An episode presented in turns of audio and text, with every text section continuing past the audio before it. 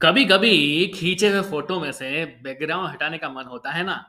तो जाएँ remove dot बीजी पर और फ़ोटो अपलोड कर वहाँ से अपने बैकग्राउंड को हटा डालें। फ़ोटो को थोड़ा सुंदर बनाना हो तो हमें बढ़िया वाले फ़िल्टर अवेलेबल हो गए हैं आजकल। बढ़िया सा ऐप ढूंढें और फ़िल्टर लगाएँ और सुंदर बना डालें अपना फ़ोटो। आप सोच रहे होंगे, अमित तो आज मुद्दे पर आ गया। बिना किसी भूमिका बनाए सीधे टूल्स की बात करने लगा। दोस्तों, आज का एपिसोड होने वाला है इमेज प्रोसेसिंग की मेन प्रोग्रामिंग लैंग्वेजेस का, जो मार्केट में फ़ेमस हैं, जिन्हें मैं कहता हूँ top three programming languages for image processing hello दोस्तों, मैं आ गया हूँ आपका डीप स्टोरीटर अमित टेक्स्टोरीज के इमेज प्रोसेसिंग के प्रोग्रामिंग वाले एपिसोड में। लास्ट एपिसोड में हमने बेसिक ऑफ़ इमेज प्रोसेसिंग समझने का प्रयास किया था। वैसे तो काफ़ी सारे विकल्प हैं जो आपके पास C C plus plus C sharp Java और पता नहीं क्या क्या पर बात करूँगा मुख्यतः मैं तीन प्रोग्रामिंग लैंग्वेजेस की, जो कि फ़ेमस हैं। पहला होता है ओपन सीवी नाम से ही पता लगता है ओपन कंप्यूटर विजन ये एक तरह के pre build open source library है, या पैकेज है, जिसकी मदद से हम कंप्यूटर विजन मशीन लर्निंग और यहाँ तक की इमेज प्रोसेसिंग एप्लीकेशन पे काम कर सकते हैं। अगर इंग्लिश में सुना जाए तो it is open source computer vision and machine learning software library which was build to provide a common infrastructure of computer vision applications and to accelerate the use of machine perception in the commercial products. इसमें सबसे ज़्यादा उपयोग basically computer vision के लिए किया जाता है। मैं आपके लिए एक चीट शीट भी शेयर करूँगा, जहाँ आप सीख पाएँगे basic fundamental of OpenCV for image filtering geometric image transformation miscellaneous image transformation colour map पे काम करना हिस्टोग्राम निकालना ऑब्जेक्ट डिटेक्शन करना फीचर डिटेक्शन करना, और तो और इमेज डिटेक्शन भी करना। अरे अमित, इतने सारे टेक्निकल टर्म ले लिए। बेसिकली क्या करना होगा? इमेज को रीड करना होगा और उस पर सारे ऑपरेशन परफॉर्म करके उसे फिर राइट भी कर सकते हैं। कहने का तात्पर्य है कि इस तरह का ओपन सीवी में हमारे पास में अलग अलग लाइब्रेरीज या फैसिलिटीज़ अवेलेबल होंगी। यहाँ पे आपको एक्चुअली सब मिल जाएगा। अब बात करते हैं आपके लिए फ़ेमस जो आज की दुनिया में पाइथन है। पाइथन इमेज प्रोसेसिंग में कैसे यूज़ की जाती है? पाइथन की सबसे अच्छी बात है कि पाइथन के अंदर ही ओपन सीवी है। अरे अरे, इतनी अच्छी बात मतलब अमित पाइथन के अंदर ही इनबिल्ट ओपन सीवी लाइब्रेरी है, जिसके अंदर आप इमेज प्रोसेसिंग के सारे फ़ंक्शंस जो कि human computer interaction mobile based robotics object detection recognition gesture recognition face recognition सब कुछ कर सकते हैं।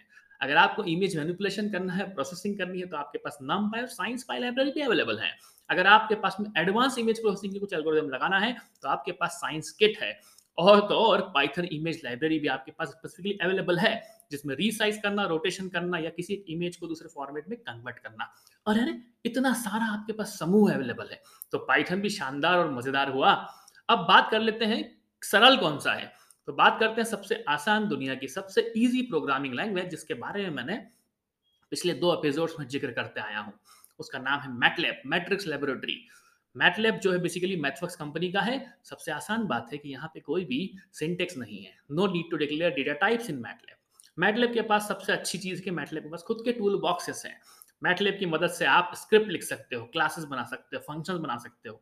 और तो और इमेज प्रोसेसिंग के सारे टूल्स जैसे कि इम टूल जिसकी मदद से आप इमेज के अंदर पिक्सल इन्फॉर्मेशन को देख सकते हो। इमेज एक्विजिशन जो रियल टाइम में आपको मोबाइल या किसी और कैमरे से इमेज को एक्वायर करके रखेंगी।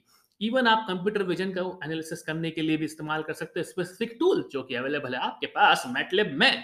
कहने का तात्पर्य है कि बेसिक ऑपरेशंस के साथ साथ एडवांस फ़िल्टर इमेज डिटेक्शन और भी तरह के प्रोसेसिंग आप कर सकते हो मैटलेब के अंदर।